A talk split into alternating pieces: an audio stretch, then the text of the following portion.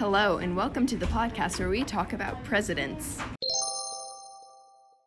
In this episode, we will be talking about the Whiskey Rebellion.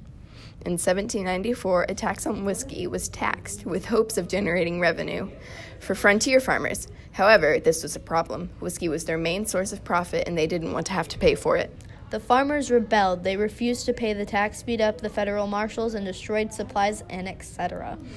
George Washington heard about this and sent troops down to end the rebellion. This resulted in fear- fearful citizens after knowing what the government could do if they stepped out of line. Thanks, for, listening. We'll see you next time. Bye. Bye.